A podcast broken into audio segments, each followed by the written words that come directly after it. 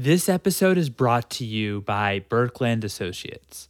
Okay, so your company is growing fast. Stuff's moving a thousand miles a minute. It's exciting, but all that speed without the right systems in place can hurt you at scale. Enter Burkland Associates. Fractional CFOs, bookkeepers, tax and people ops experts, Burkland helps you build the right systems that can keep up with your growth and can handle all the finance, accounting, tax, and hiring services that consumer startups need to scale. From ensuring your fundamentals are sound to making sure you're prepared for the next funding round, Burkland Associates gets consumer startups. For more information, head to burklandassociates.com and you can check out their toolkits for startups as well. Link is in the show notes. Today's episode is also brought to you by Skillful. Skillful runs online immersive programs that helps launch and accelerate careers in business roles in tech. Join one of Skillful's upcoming cohorts to learn what you need to know and from who you need to know. Skillful recently released their core sprint for January.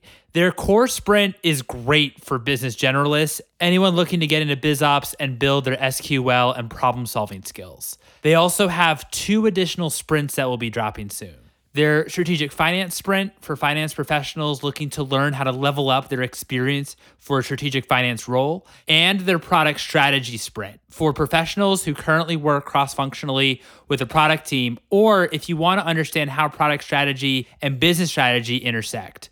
No prior product experience is required. So, early bird applications for their core sprint, that's the one geared towards business generalists, are now open.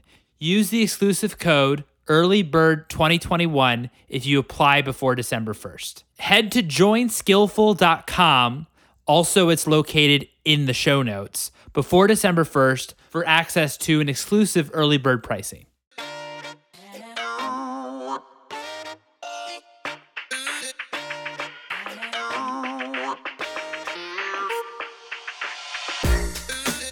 Hello, and welcome to the Consumer VC. I am your host, Mike Gelb, and on this show, we talk about the world of venture capital and innovation in both consumer technology and consumer products. If you're enjoying this content, you could subscribe to my newsletter, theconsumervc.substack.com, and more consumer news delivered straight to your inbox. Thank you, Ari Abakates, for releasing highlights from 2021 every day during Hanukkah and during the 12 days of Christmas is a highlight from my conversation with Andy Dunn, who is the founder of Bonobos. Bonobos was one of the first Diginator brands to ever exist. Bonobos Walmart for over 300 million bucks. Here's Andy.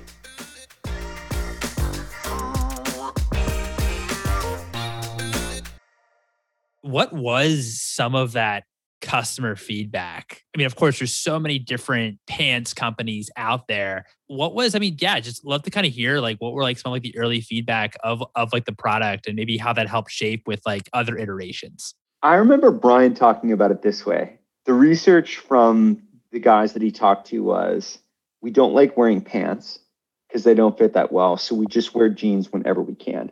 And I don't know if you remember this era uh, where the formal outfit was jeans and a blazer. like guys were just defaulting to denim whenever they could. Um, like even when you'd go out at night, you were like jeans and a blazer, maybe a t-shirt, a button down. And I think what happened was in the 90s, the premium denim industry exploded. You had Seven for Mankind, some brands have gone by the side, Rock & Republic, Earnest Sewn, AG, which is still doing well. And the men's pants fit like khakis, wool pants that you'd wear to work, pants that pair with a suit, just didn't keep up with what was happening in five pocket. Five pocket being the the denim fit where you've got that actual extra coin pocket. And denim was adding stretch. And so there were all kinds of ways where it was becoming a lot more comfortable and men's pants was lagging that. So that was Brian's first insight was guys don't like wearing pants, so they wear jeans whenever they can, unless they have to. That was number one. And number two, guys don't like shopping for pants right? So, you know, going in and trying to figure out what does fit is a pain in the neck. And those were Brian's insights. And then what he figured out was that there was a way to make a pant that had a curved waistband so that if it fit around your thighs, it also fit in the waist uh, versus just the typical straight fit. and growing up for him playing soccer and hockey, it, it just made more sense for that athletic build. And it turns out a lot of our friends at Stanford had the same problem. And so he started selling pants to our friends and they were buying it. And it was like, all right, well, first, this is a better fit. And then second, given that we're selling direct, maybe we can keep that rolling. And that was when we when we developed the idea to to build the brand on the internet, which uh, really didn't have a precedent. A purely digital direct consumer brand in 2007 there was no Warby, there was no Harry's, there was, you know, none of these brands existed. So we got to be the idiots that tried to like blaze the trail on that. And we we definitely had our our share of mistakes along the way. Digitally Native 1.0. That's amazing. We talk a lot about on this show about at the early stage you have to do things that don't scale and of course selling out of the, the, trunk of your car you know things that scale how did you expand to selling to people maybe outside of your your group? Was that online or were you also doing kind of trunk shows for people that or selling out of your trunk to people that you you didn't know for example? How did you find those people? And at what point did you actually say okay we need to actually start doing activities or putting systems in check that actually do scale yeah there i love that concept of doing unscalable things in the early days. I think bill gurley articulates it really well in a conversation uh, with patrick o'shaughnessy on invest like the best and I remember listening to that conversation thinking, whoa, whoa, that's exactly what we did. It didn't really make sense at the time, but we were just selling pants to as many people as we could. I can remember going to a friend's wedding in LA and I just would I had a duffel bag of pants that I would take out like to the the brunch on Sunday after the wedding. I just would roll around with a duffel bag of pants. I and in retrospect that was probably exceptionally rude to be like hawking pants at someone's wedding brunch but people thought it was funny. He told me years later, people still called me the pants guy from that, like just traveling around selling pants. And I think the combination of in-person selling, doing these little pants parties, trunk shows, that got us a lot of word of mouth early when you combine it with the fact that I think it was a quality product and we were known for having great customer service, being really fast, which is part of the we all now know. The benefit of the direct model is you can actually create a higher empathy, higher energy experience when you get to interact directly with customers. At that time, mostly over email. Now, of course, there's chat and a host of ways to connect. And that got a little bit of word of mouth going, where I would say we then went to second degree connections. So when we decided to move to New York, I became the CEO, moved the business to New York. There was just this much bigger pool of guys who I think liked what we were doing with the brand. And so I started getting emails from different people um, hey, can I try on the pants? And you know, we built the e-commerce site. I think that was the first phase. And I like to tell founders now, you should be able to get your business to a million revenue run rate just on your own personal selling, right? Like you should be able to get to call it 30,000, 40,000 within six months, you know, per month. And then ideally, you know, 100,000 within a year just by the word mouth that comes from in-person selling. And then at some point you just start thinking about how you scale from there. And you know, for us, that that move to hiring a PR firm and amplifying the story of what we are doing. And then as we extended the reach there, a company, a little company out of Palo Alto, uh, was introducing their advertising platform, which was Facebook. And that was 2008. And we were one of the first 50 advertisers on Facebook. Uh, and as we all know, there was definitely an era where that was an economical channel to scale. Before, by virtue of the company's success, it over time, depending on your business model, you know, got more expensive. Why did you decide to move to New York when you already were at Stanford? You were in the Bay. You had the amazing resources kind of at your fingertips when it comes to on on the technology side.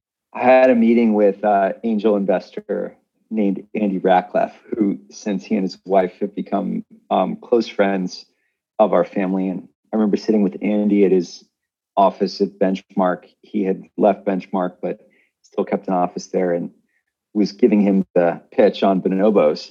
And I was shocked when he said he wanted to invest. I was really taken aback because most of his investments had not been in consumer, but he liked the pants. he was a customer of the pants. And I think he liked the concept of going around the traditional distribution with this direct model. And I remember him saying, Oh, I see in here you're moving to New York. How come? And I I gave a list of reasons. I was like, well, the PR industry for fashion is in New York. There's a lot more retail talent there. There's, you know, it's the fashion center, fashion capital, certainly of the US. up there with you know Paris and Milan in the world, uh, designers, merchants, production people, all there. There's actually manufacturing in New York. We were manufacturing at the time in San Francisco in uh, what might have been the last cut and sew manufacturing facility in the entire Bay Area. They had like four people working there, and actually, New York City has a much bigger garment industry. So I went through all these reasons. I thought New York would be a place where brand and technology would collide more so than the Valley, which is more technology led. And then Andy heard me going through this list of reasons and finally said, Well, where do you want to live? And I said, New York. And he goes, Next time, just say that. so, uh, and I said, What do you mean? He's like, uh, The company should be based where the founders want to live. And I think there was was some truth to that too. I had spent a couple years in the Bay Area, wanted to meet someone, you know, a life partner as well at some point, and felt like New York would be a more more fun place to be. It actually turned out that that list of reasons at least we can't run the Monte Carlo simulator and see what might have happened if we built a company in the Bay Area. There are some storied apparel companies in the Bay Area, like the the Gap family of brands, but it ended up it ended up being amazing building bonobos in New York. And as we've seen, the direct consumer revolution that has you know emerged over the last 13 years since we started it, uh, most of which most of which has been centered in New York, with an honorable mention to LA. The Bay Area um, is less relevant. No, totally. And I mean, you were really there from the very beginning um, when you, with that rise of New York and all these amazing, amazing Disney brands uh, coming out of New York. What was that like being there, you know, in the early days of that movement in New York? It was bizarre because it wasn't clear that there was anything else happening in an entrepreneurial way. I remember hearing about companies, like people were talking about this company, Gilt Group, and that was growing quickly. And I was like, whoa, this is an e-commerce company in apparel. They're selling remnant inventory. I remember hearing about that. There was some talk about Etsy at the time, and that was kind of an interesting, you know, marketplace coming up. And then I would meet people right when they were starting stuff. Like I, I remember meeting Jenn Hyman and Jenny Fleiss from Rent the Runway when they were straight out of HBS, talking to them about what they were doing. I can remember the Warby Parker founders, like the first time um, you know, pre-launch, they came through Bonobos and we sat down and we had a meeting with them just to talk about it. And we're like, oh, they're going to do this in eyewear. That's interesting. Like the try-on hurdle is even higher there. And I remember being like, I wonder if that'll work. And we were fortunate we became angel investors in the company and got to see that. I remember there not being any seed investors at all. And so we raised actually our first 8 million of bonobos across four rounds. Um, this is all before we did a series A from over 120 different angels because there wasn't a seed ecosystem.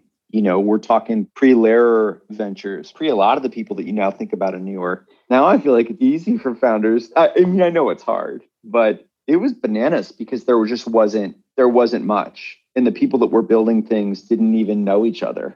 It's just cool to think how much how well New York's done uh, since then.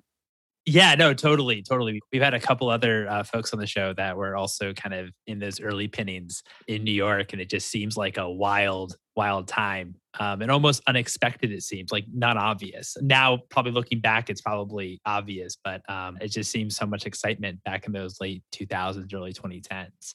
What are maybe some things that you thought you knew or have an understanding of, and maybe just didn't quite quite know? I'd point to two things. One is we didn't know how to build the tech stack, and therefore we over time iterated a lot on the core platform and I think built too large of an internal team over time. Now there's this little company called Shopify, right?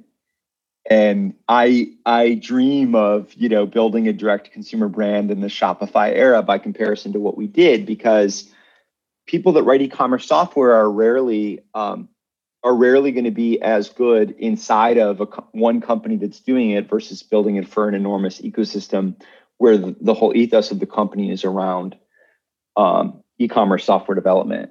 So the tech stack was a real struggle, and at one point we opened an office in California to try to solve it by hiring talent from there. And it turns out that that's that was there are a lot more engineers there, and it's very competitive.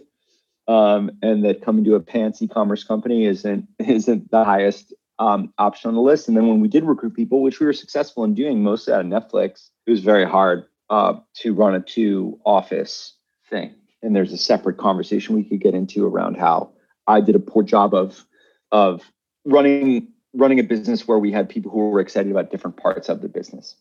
I think tech was one challenge. The second, I think, was around something funny, which is not doing some things that we did later earlier. Uh, primarily being comfortable that the future of digital brand building wasn't only digital, it was digital led and omni. And so we were five years in before we launched our guide shop model, which is our fit to ship, you know, inventory light store model. I think there's now over 60. And we were maybe five years in before we launched our partnership with Nordstrom, uh, who are people who can be trusted with a great customer service experience, which was always our fear about doing wholesale. I think if we had done guide shops, our store strategy, and Nordstrom earlier, we would have built a much, um, we would have had a much more rapid path to profits. We would have raised less capital because the paradox of direct consumer is it's actually a really bad business model, um, standalone in most categories because the costs of marketing and free shipping both ways and returns, all these things actually create a big um, cost structure that make your unit economics challenging. And I think that's something underappreciated about D2C is it's it's actually not that good of a business model in most categories. How do you because I know obviously you invest in in companies as well, especially, you know, today. How do you advise or think about when entrepreneurs ask you how to approach maybe omni-channel or going, you know, into retail versus setting up their own shop? I usually zig to everyone, Zach, and say, I would actually go offline earlier, even from the beginning, if I could. I mean, I was speaking to an entrepreneur just last week who's got a really interesting idea in apparel. And I said, you should actually find a wholesale partner from launch and he was like, wait a second, I thought we were going to be talking about D2C. Like you're, you know, he was flattering about it. He's like, you're the godfather of D2C and you're saying go wholesale. And I was like, I know too much. Like in the apparel category, wholesale actually can be your most profitable business as long as you pick an enduring retailer to work with that's well run, who cares about customers, which there aren't tons of, but they're out there.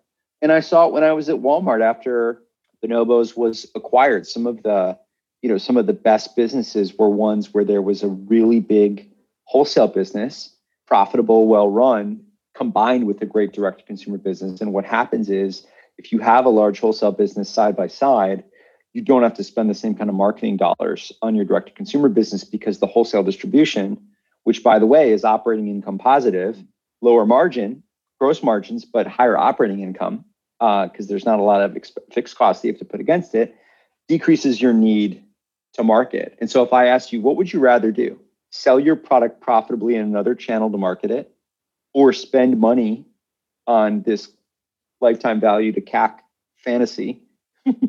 um, you know, if you have the right partner, I think the former is a, a solid strategy. So I, I would do that earlier. And I think I also love this concept of like running your brand out of your own store out the gates. Like if you've got to pay for store, if you got to pay for corporate real estate anyway, you might as well just run the company out of your own store and get your own vertical store experience going. And, and I've done that with a couple businesses I'm involved with where we've actually launched the company in our headquarters combo store. And that's been fun because you get to see the customer and iterate and experiment with what be, might become your own four wall retail model.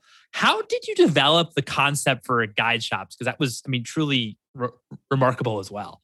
It was one of these like beautiful happy accidents things. We had built a couple of these fit pods that we thought we would take remotely and take them to a bar event and have people try on pants. And we had these things fabricated in New Jersey and they weighed hundreds of pounds. Like it, they were the least modular, hardest thing to transport ever. And so we just stuck them in our offices, like not far from the lobby. And then when we were running a test pilot to figure out the fit of our shirts. We were trying to figure out whether or not to go into a second category, and we saw similar challenges on the fit of a woven button down shirt.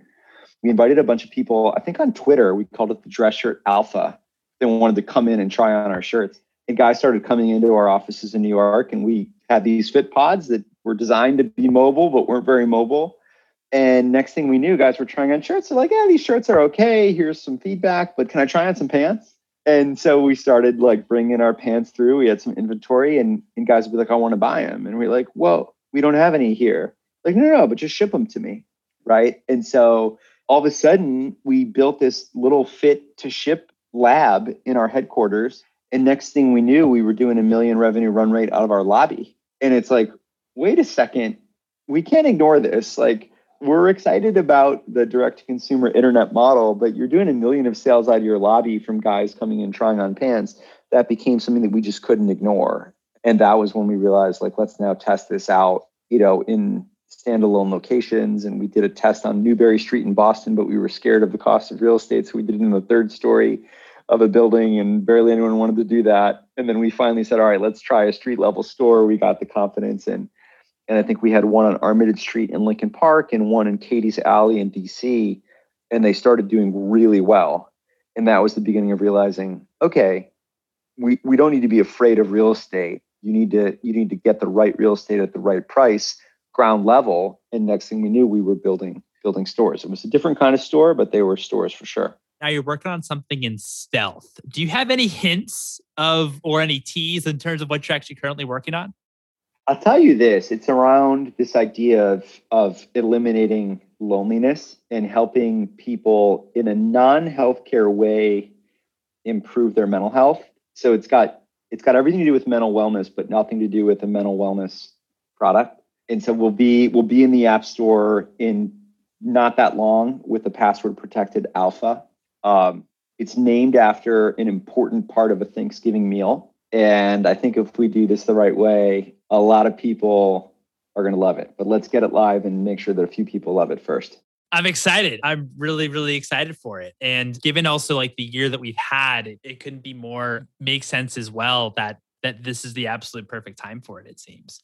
Since of course, with everything that, with, that we've been through during COVID. Um, what's one book that has inspired you personally and one book that inspired you professionally? I could answer this in a way where those are pretty similar answers, but let's split it up. I think that Moneyball by Michael Lewis is one of my favorite books professionally because it's about so it's about baseball. It's about Billy Beane um, of the A's and someone coming in with a data driven approach to a pretty intuition and scout driven uh, industry and finding a way in a business that's built on a very unlevel playing field where the payrolls are, you know, I think whatever it is, Tampa Bay Rays one's for 25 million and the Yankees for 250. So if you think about having to compete in a sport like that, it actually is analogous in some ways to startups where you just don't have the resources and how do you, how do you win? And so I loved I loved that book. First of all, because Michael Lewis is a great writer, and because the theme of it is um, you can unlock ways to win by being contrarian uh, and doing things that other people aren't doing and might criticize you for. And I think from this conversation, I think that's a, a theme we could draw from the startup journey, right? Which is um, being contrarian, whether VCs are willing to back you or not. So I love that book professionally. Personally, I love Atonement by Ian McEwan. It's a novel. I think it became a decent movie starring Keira Knightley, but I recommend the book over the movie. And I think what I love about it is when I think about what makes human beings fundamentally incredible, it's empathy, our ability to imagine the world from the perspective of another person, whether we choose to deploy that or not, in this age of tribalism and division, is is still our choice. The capability is there. I'm reminded of the Love Your Enemy speech by Dr. King that I try to read whenever I'm feeling particularly angry on Twitter. And Atonement is a great book at just immersing yourself in empathy and uh, what it means to imagine the world from the perspective of of another person, which I think is the hardest thing to do, but uh, the capability that we are most uniquely suited to. No, I I really appreciate you sharing uh, both of those, and, and, really excited to add them to our uh, our book list. Um, my final question to you is: What's your one piece of advice for founders who are currently building a business? I think that it's okay to be vulnerable, and I think it's important to have a segmentation of who you're vulnerable with, right? And so I think vulnerability does draw your team in, but your team also wants to know that they're going to win. So there's only so much of your own uh, psychological journey that you want to tax them with. They've got uh, enough work to do. I think with the close member of your leadership team, there's um, or a co-founder, you can be more transparent. But then I think it's really important to find someone, and there's a lot to be said for loved ones and friends and family. Where I'm going with this is it's really important to find someone in your orbit, whether it's a therapist or an executive coach, psychiatrist, or some other form of spiritual advisor or healer, someone who you can be 100% unvarnished with about your insecurities and your fears, your anxieties, your your jealousies, your rage, all these human emotions that tend to be uh, bottled up because founders are meant to be these beacons of positive energy and contagious uh, positive thoughts and find a way to process those other emotions.